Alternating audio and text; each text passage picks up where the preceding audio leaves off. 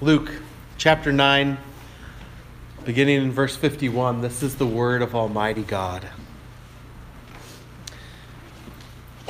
Now it came to pass, when the time had come for him to be received up, that he steadfastly set his face to go to Jerusalem, and sent messengers before his face. And as they went, they entered a village of the Samaritans to prepare for him. But they did not receive him, because his face was set for the journey to Jerusalem.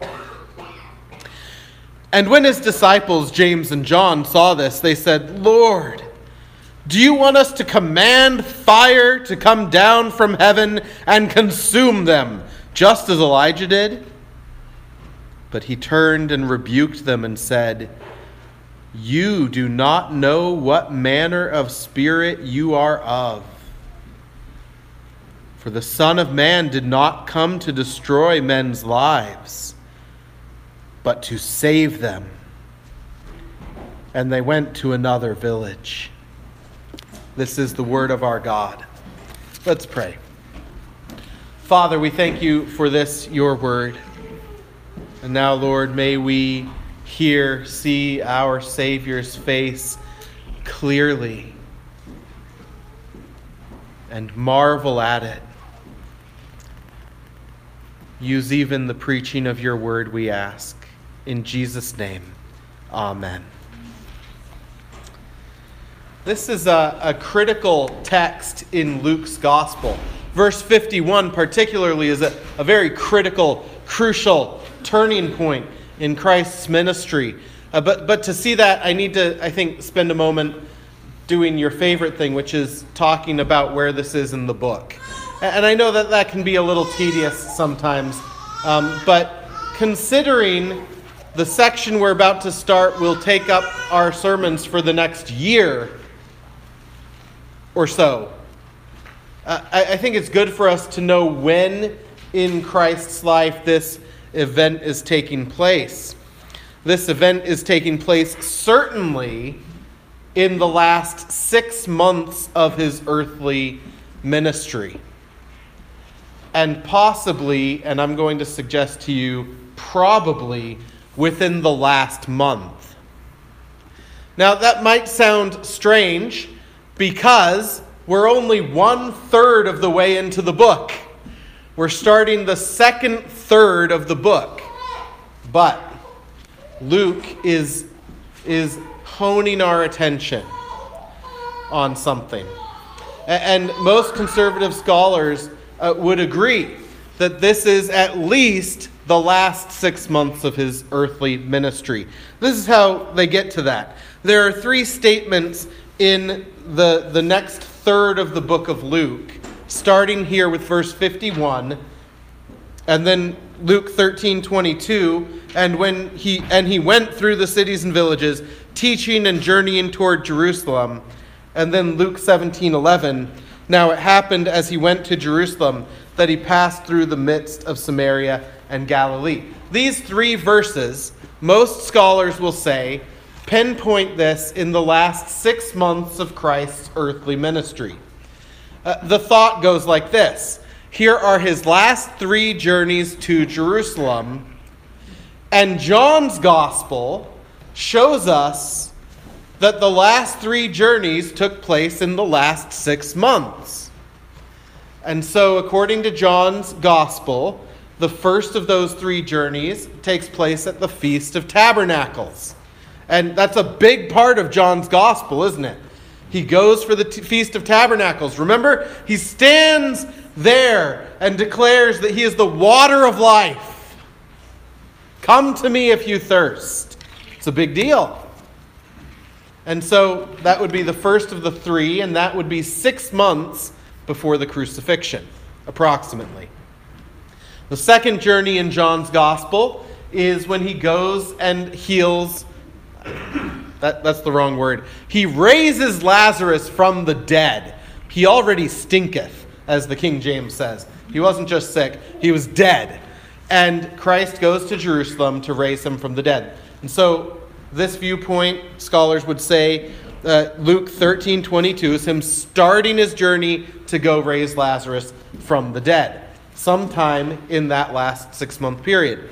And then uh, Luke 17 11, this view would say, is the final journey to the cross. So, the last six months of his earthly uh, ministry. Many, though, in the conservative camp would say, well, that's not even extreme enough. Because there are several issues with identifying these as three separate trips that correspond to John's three trips. And here are just a few of the, the problems with viewing it that way.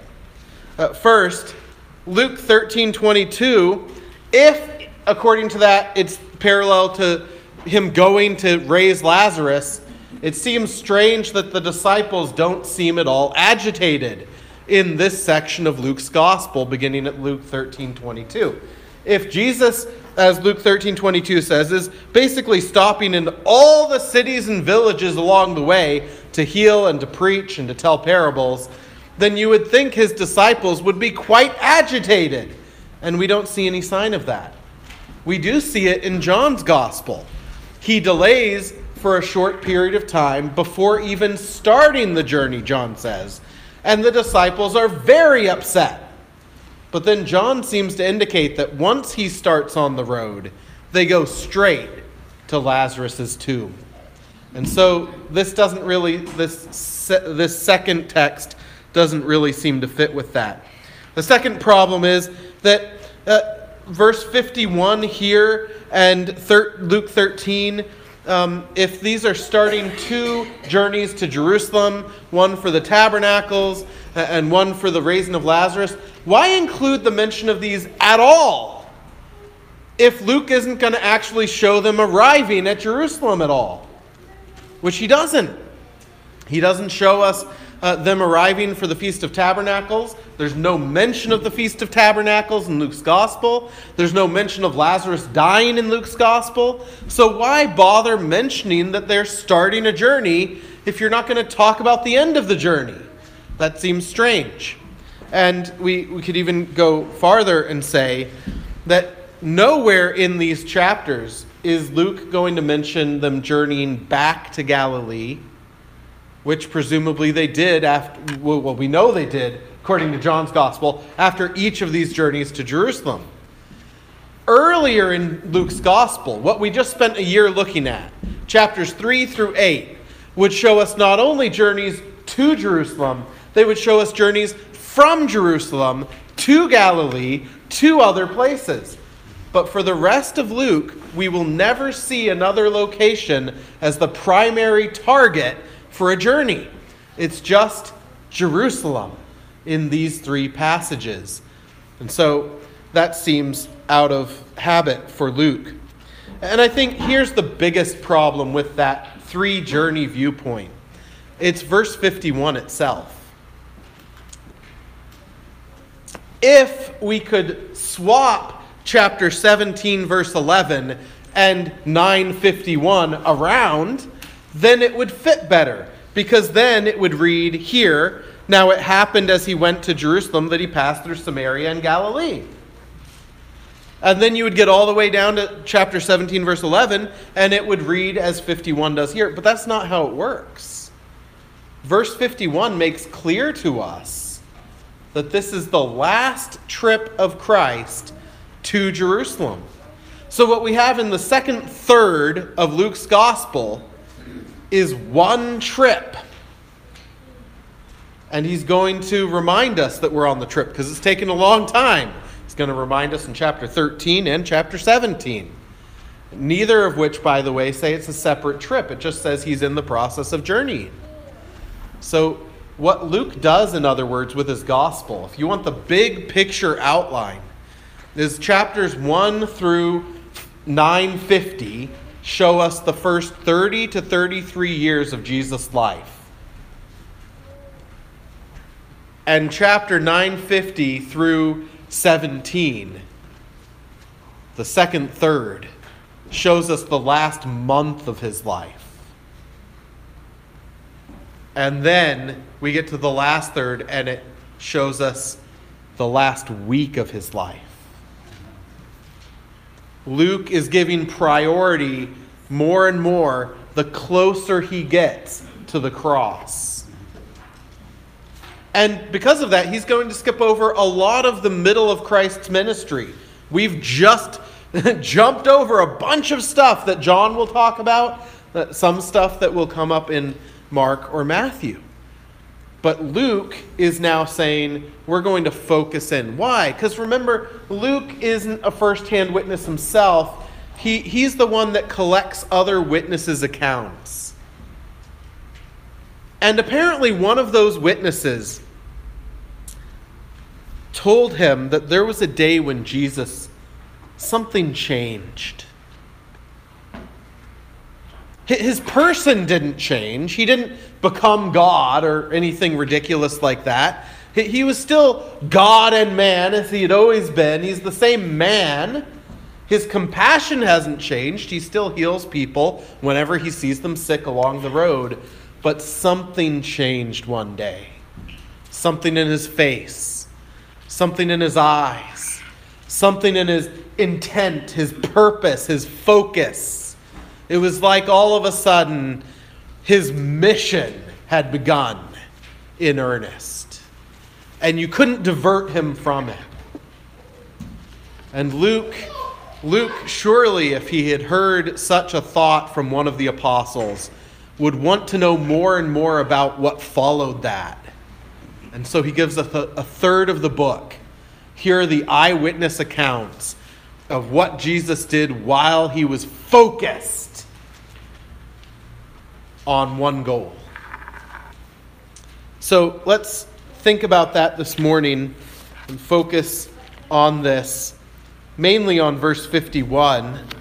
Verse 51, which shows us a, a moment in Christ's life, a moment of reception and a moment of resolve.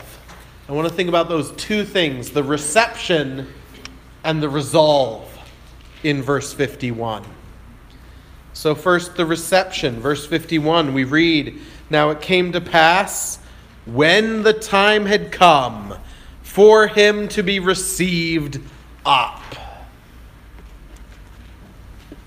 What's the reception? Well, certainly not the reception of Jerusalem.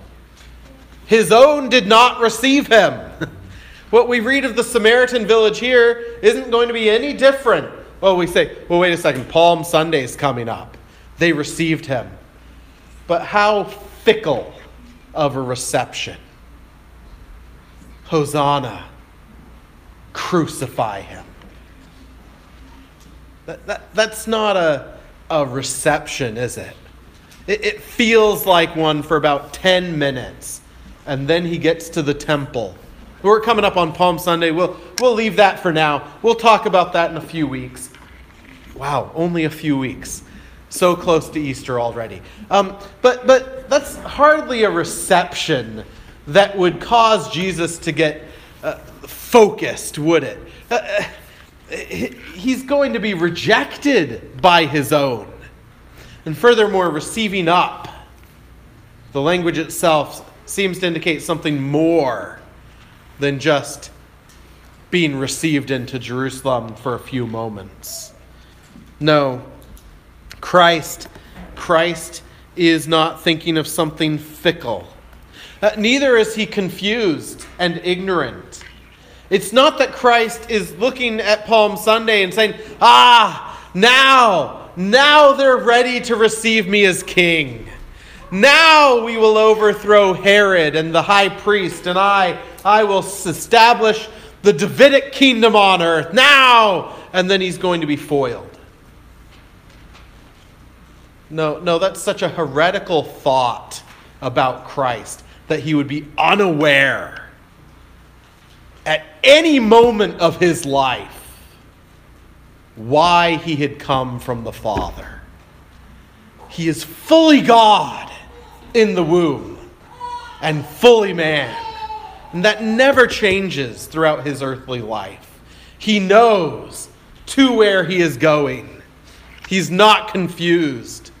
So, what is the receiving up? that is spoken of in this text?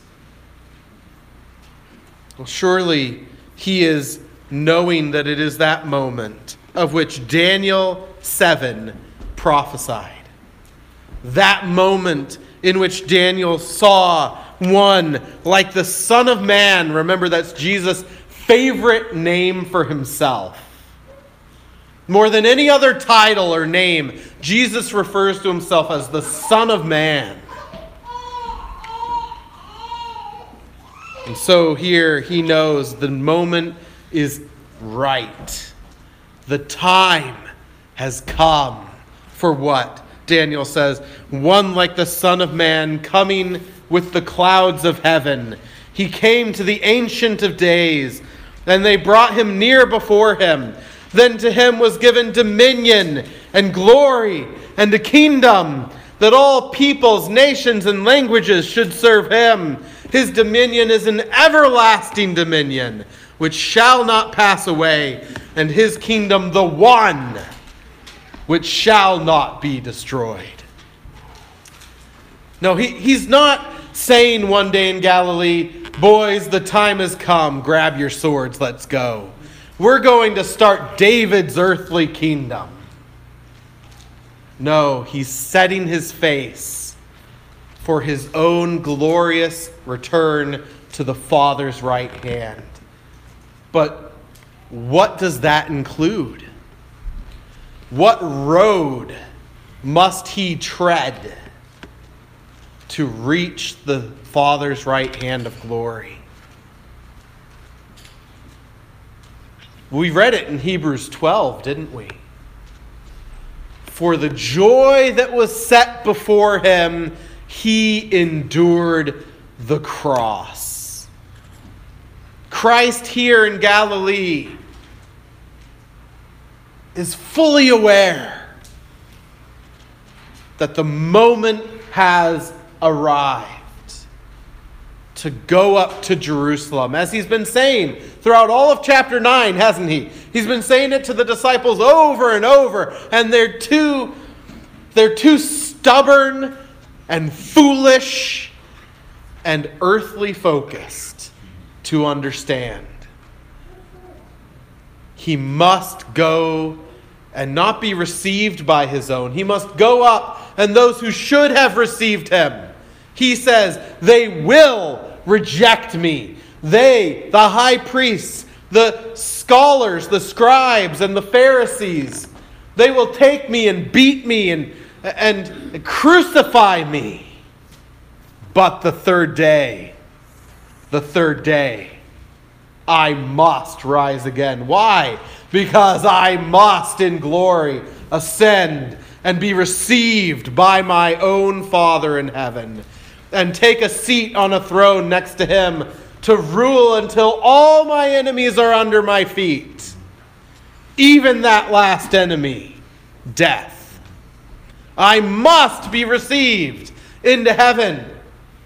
And when I am, oh, with a nod of the head, as we see in Revelation 12 indicated, with a nod of his thorn scarred head to Michael the angel. Michael steps forward and grabs Satan by the scruff of the neck and hurls him out of heaven, never to accuse you before the Father again. Oh, he accuses you here on earth whispering in your ear, How could he love you? Have you seen yourself? But never will the Father permit that voice to speak before him in heaven again. Why? Because one sits at his right hand speaking into his ear Father, I have redeemed them my sons, my daughters, my, rather, my brothers and sisters, your sons, your daughters, in me. Receive them for my sake. This is a huge moment in Christ's ministry and worthy of a third of the book to recount what he did as he moved at this moment. He is moving to be received up into heaven.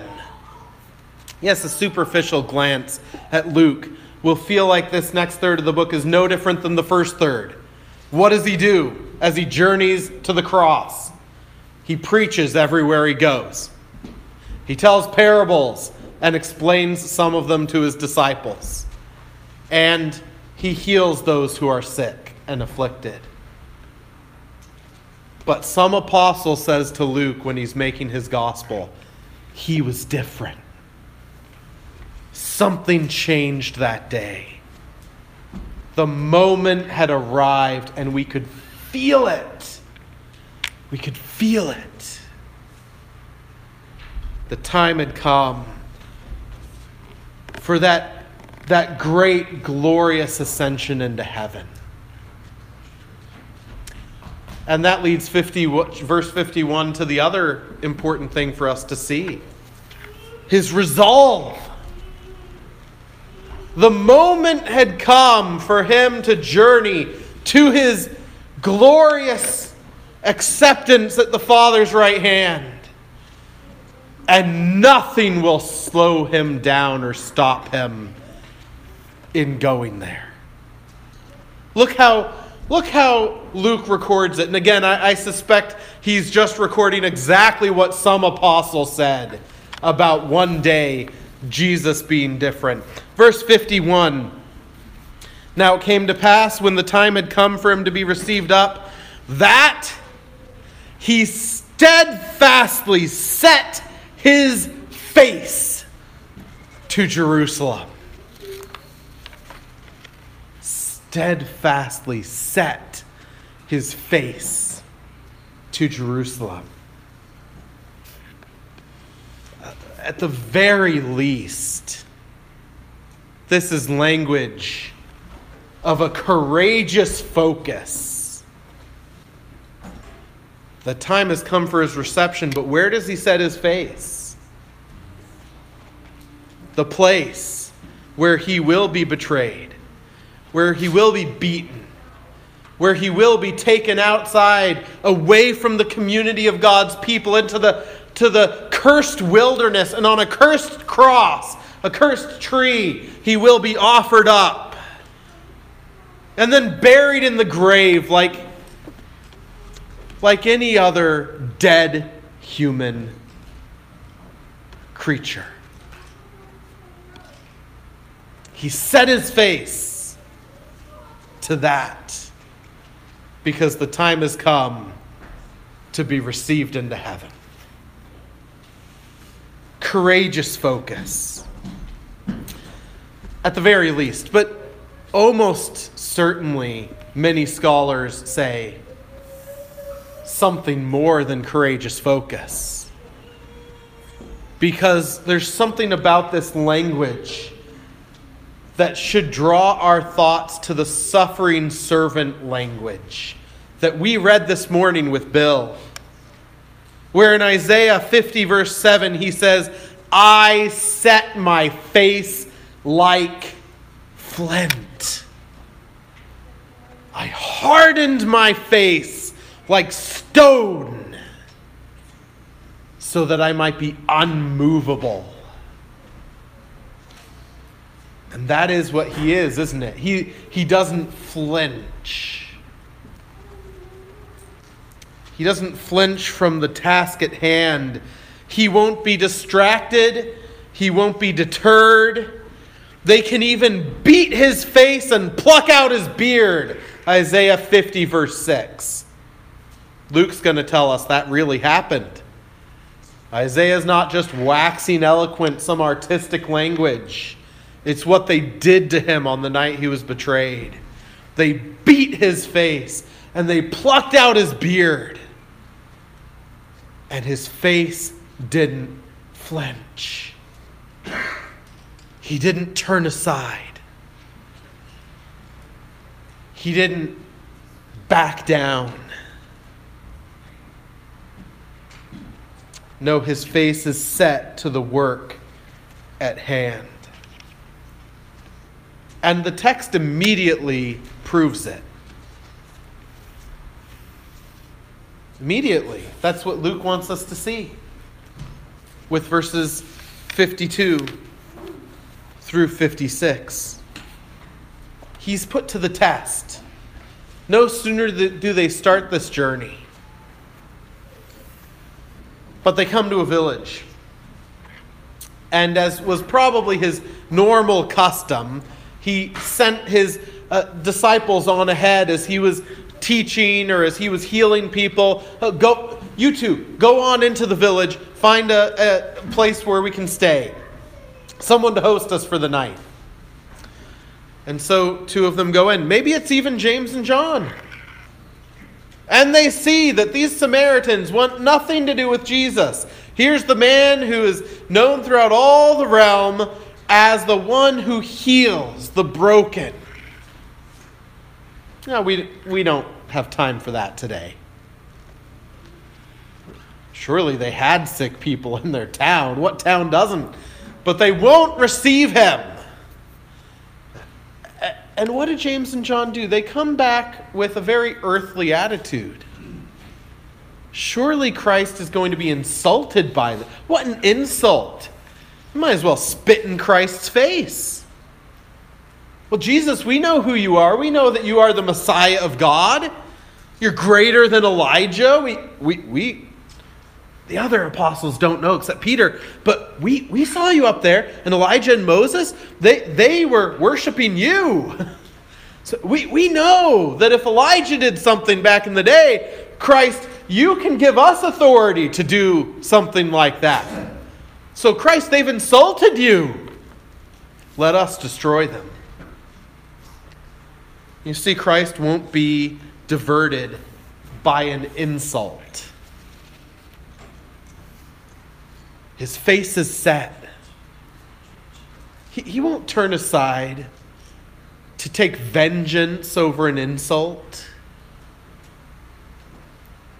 In fact, Luke mentions here that this is because of what time it is that Jesus doesn't turn aside. He says, They did not receive him because his face was set for the journey. We're, we're not being told that the Samaritan said, oh, no, uh, well, well, we can't slow Jesus down, see something about his face.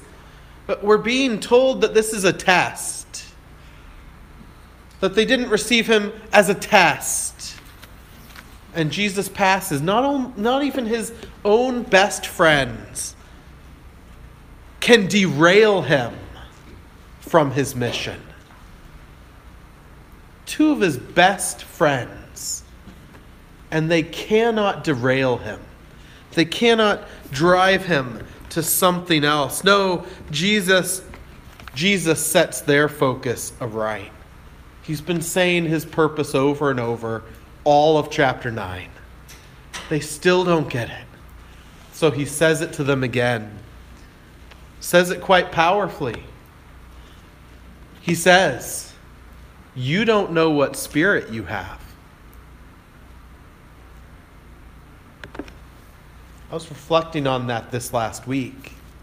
What a statement. You know what that sounds like to me? Even though we rarely hear about this verse as much as the one I'm about to mention. It sounds like James and John got their own get behind me Satan moment. Because if their spirit isn't the spirit of Christ, what spirit do they sound like? Of anything in the Gospels, doesn't this statement from James and John sound like something we heard in the wilderness three years earlier? Satan tempting Christ. You know, Jesus, you can sidestep the whole suffering. But Jesus, if you if you just call fire down from heaven on these filthy Samaritans who reject your claims, Reject your goodness. Reject your person. Who would reject you after that? Jesus, you want to set up an earthly kingdom. This is how we do it. Forget swords. Call fire down on the Samaritans, and Jerusalem will welcome with open arms.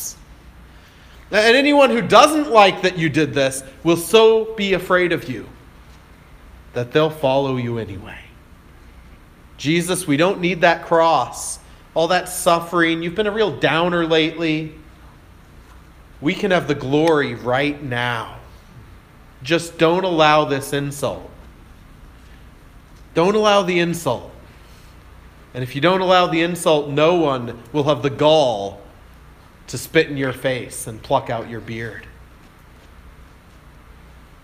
That's the voice of Satan in the wilderness. I think we ought to note that more because the big three apostles, the three that have a secret, the other apostles don't even know about the transformation on that mountain. All three of them, in this short period of time, have Christ accused them of talking like the devil. And what is his spirit? He's set his face, he's resolved, it's flint. He's been insulted. They spit in his face. His friends try to get him to be diverted. And he says, I did not come. I did not come to destroy men's lives, but to save them. He sounds like something earlier in the book as well, doesn't he? All the way back at the beginning of Luke. Jesus is saying, I have come to save my people from their sins. He's been on task for 33 years. He's not diverting now with the cross just ahead. He sets his face for the last journey, and he will not turn aside. One day he will return in judgment. Scripture is quite clear about that. Fire will come down, and this earth will be purged, leaving nothing but the new heavens and the new earth, where righteousness alone dwells. He will return as judge, but not until after he's received into glory. And so he sets his face to the cross the tomb for the joy, the throne set before him. And not only the throne set before him, but the joy of interceding for his children, his elect, his people in heaven. Christ's resolve. This passage should therefore leave us with great wonder and awe at our Savior. We're going to see in chapters ahead on that journey that he paused in mercy frequently, but not in vengeance ever. He pauses to preach the salvation he brings. He pauses to speak of the kingdom he establishes in parables. He pauses to heal the sick and afflicted, but never to call fire from heaven. His face is set on salvation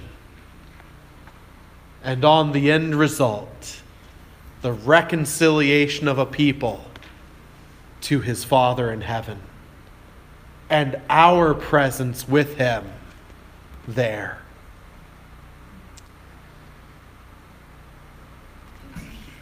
So rejoice. If you're a believer, that should be your response to this passage joy. Joy unspeakable and full of glory. He endured. He didn't endure as a sudden last minute thought. He wasn't going about his life. And then all of a sudden, martyrdom or recantation was thrown in front of him, and Well, in a, in a moment's thought, he, he chose martyrdom to save you. Sometimes we do good things in the moment that we might not do if we'd had to think about all the pain it would cause us for weeks in advance. But look at this passage and see the God man, the omniscient one who knew always exactly from before the foundation of the world what it would cost him to save you. And the closer he got to that pain and suffering, the harder he set his face like flint.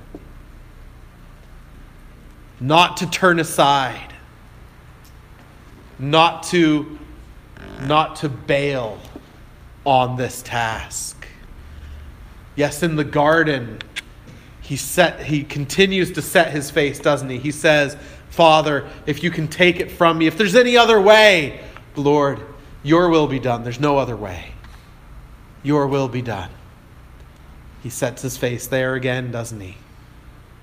He is resolved, resolved.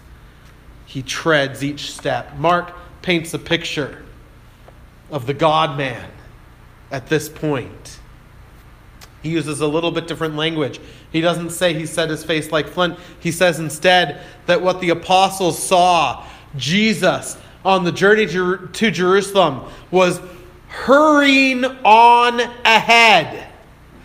And the disciples, trembling, slowly trudged behind. Have you ever been hiking with a group up a mountain and it, you're all exhausted, and they're the people for whom the more exhausted they get, the more stops they want to make. Until they're barely going three steps, then they want to sit down again. It's actually not a good thing for your body to do that if you're trying to hike. It, it actually is counter to what you want to accomplish if your goal is to get to the top. Then there's the other people who they realize that. And so what do they do? I want to get to the top.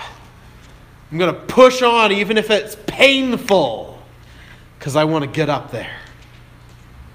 That's what Mark paints for us. The, the apostles, there, there was a heaviness. It's not just that going to Jerusalem from Jericho, the last leg of the journey, is uphill and difficult. Oh, sure, there's that. But Mark paints us that picture of Christ's resolve that the, the apostles could feel that something heavy was upon them. And so they fearfully slowed their pace. But Christ wouldn't wait for them. He pressed on like one pulling ahead, leaning forward against a burden, moving to the peak, to the cross. That's the resolve he has. It could be felt, it was tangible. They could see it in his eyes. You waver. You wander in your sin. You give up in your pursuit of holiness because it got hard today. That's what we do. Rejoice that your Savior is not like you. He set his face. He was resolved. He would not let hell itself stop him from saving you. And that is exactly what he endured on the tree. Hell itself for you and your salvation. Rejoice. And if he was so resolved to this point, how resolved do you think he will be in interceding for you? In, in having his spirit work within you holiness and righteousness to which in him you are called? Oh, his resolve won't waver then either. He who has begun the work within you will see it to completion. He's resolved. And if you're here today and not a believer, you should realize that's the type of Savior who is speaking to you through His Word and even through this sermon. A resolved Savior. When he, when he says to you, an unbeliever today, when he says to you, Come to me, all you who are weary and heavy laden, and I will give you rest. When he says to you, I am the water of life, drink of me, and you will never thirst again. Know that all of this resolve is behind those words to you. Thanks be to God.